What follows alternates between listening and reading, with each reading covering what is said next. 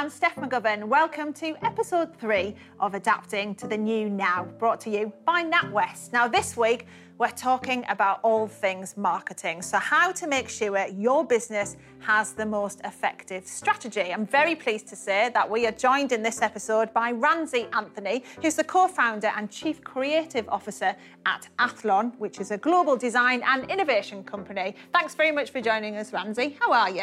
I'm great, thanks, Steph. Really good to meet you. Very good to hear. You. Ramsey, you deal with lots of different clients in different sectors. So, how are they approaching marketing at the minute? Has it changed since this pandemic started? For a lot of our clients, they knew already that they had to embrace uh, digital technology and digital media, but coronavirus has really accelerated that.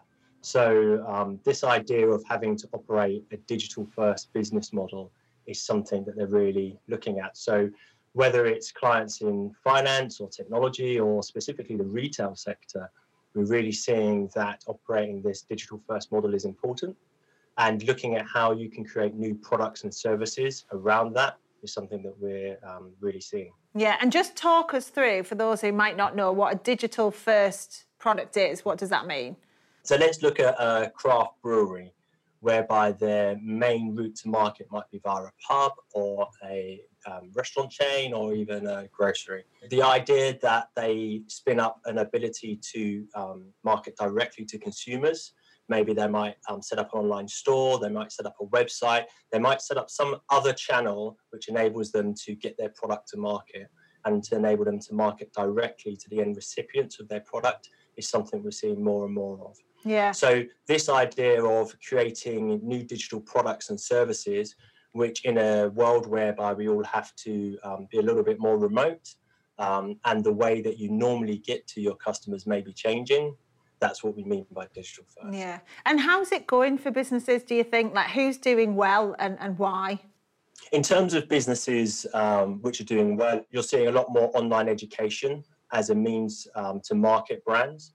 So organizations who are taking advantage of streaming channels or setting up um, online portals to really demonstrate their expertise, be that a gym where you can subscribe to online training classes or restaurants who are um, putting up cooking classes. Um, so the idea of basically demonstrating your expertise through video streaming as a means to market, um, that's certainly something we're seeing more of.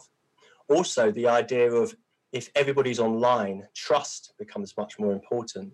So ensuring that you're capturing reviews, that you're finding ways to um, demonstrate that other people are using and um, positively engaging with your product becomes much more important, especially when we're finding that people can't go into stores to experience it. So they need to rely on the opinions of others. So overall, what we're seeing more and more of is that organizations are really looking at their online environment.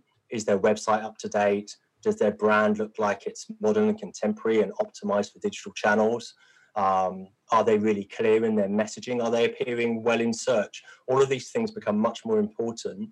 Um, a, given the coronavirus, and B, I think they're going to be more important going forward. Mm. It's interesting you say the word environment as well, because that makes you think much more widely than just thinking, oh, it's about getting everything out there. It's about thinking about the environment you're now in. Yeah, so a lot of people will naturally think that online relates to your website, but there's lots of other um, channels which are important. How are you using social media? How are you using email? How are you using content to ensure that you're going to be visible in search?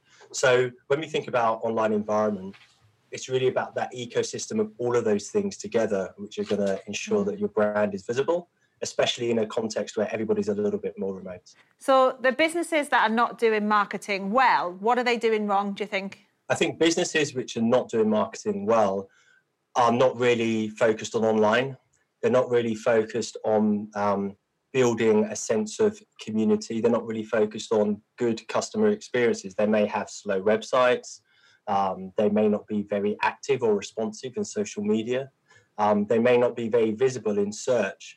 And I think that what you're finding is that a lot of the established brands who are not taking care of that are being superseded by fast moving, more agile startup businesses who are really um, taking a greater share because they're moving much more quickly, they're much more optimized for this new digital age which we're all operating mm. in. What are the challenges? I think some of the challenges are legacy technology.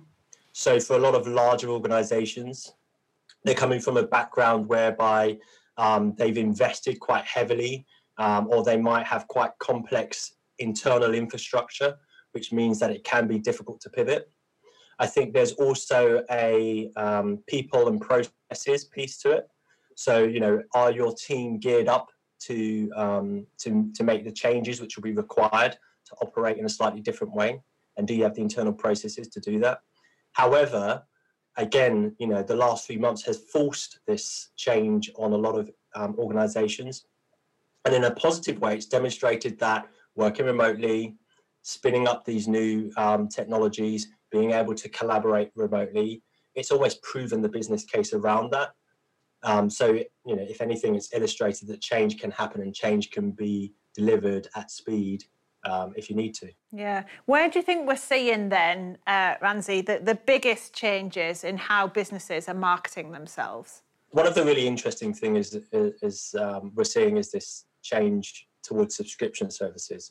So, for example, most people will be familiar with uh, Spotify or Netflix, but we're even seeing car brands now offering subscription services where you know um, you can lease or have a car over a set period of time and I think that's that's helping organizations really rethink their business model into more bite-sized chunks. So, for example, there's a tire brand which, during their production cycle, are um, adding sensor data to that, and what they're doing is they're they're taking that data and being able to monetize it as a service. My point being that the idea that you can relook at you can look at what your business model is and be able to really think about how you can break it into bite-sized chunks and be able to offer different parts of that as a subscription service is something that we're seeing. Yeah. Is there anything that isn't changing when it comes to marketing?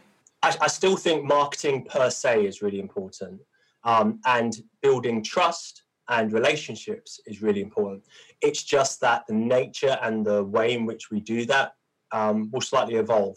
But the principles of being able to um, market your brand, deliver fantastic customer service, and through that, encourage people to be loyal and advocates for your organization, those principles still will remain the same. Do you have a great business idea but aren't quite sure where to start? That's what NatWest Business Builder is for. It's an online resource filled with things you'll need to get your idea off the ground, from how to write a business plan to the intricacies of a cash flow forecast. It's all there. Just search NatWest Business Builder and register online.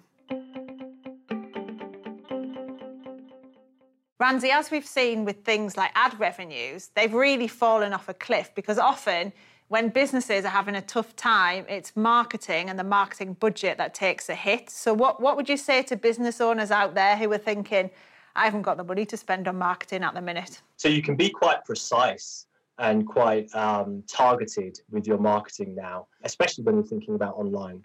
So you can really look at a specific audience. You can be quite targeted in terms of demographics. You can really focus on the behavior and the trends um, that uh, your target audience um, are interested in. So I think I think that um, marketing doesn't necessarily need to be expensive, um, but it is absolutely something that is an investment. As we start to come out of this, you want to be one of the brands that people continue to recognize and, and continue to build an affinity with and continue to trust. So, what would your advice be to particularly, I guess, small business owners who are thinking about marketing and not really sure what they should be focusing on? What would you say to them? I think that there's two key areas you need to look at. One is ensuring that you're visible online. So um, whether it's through your that you're a going to be visible in terms of search, and you're going to be visible in terms of people who are interested in your potentially your product or service.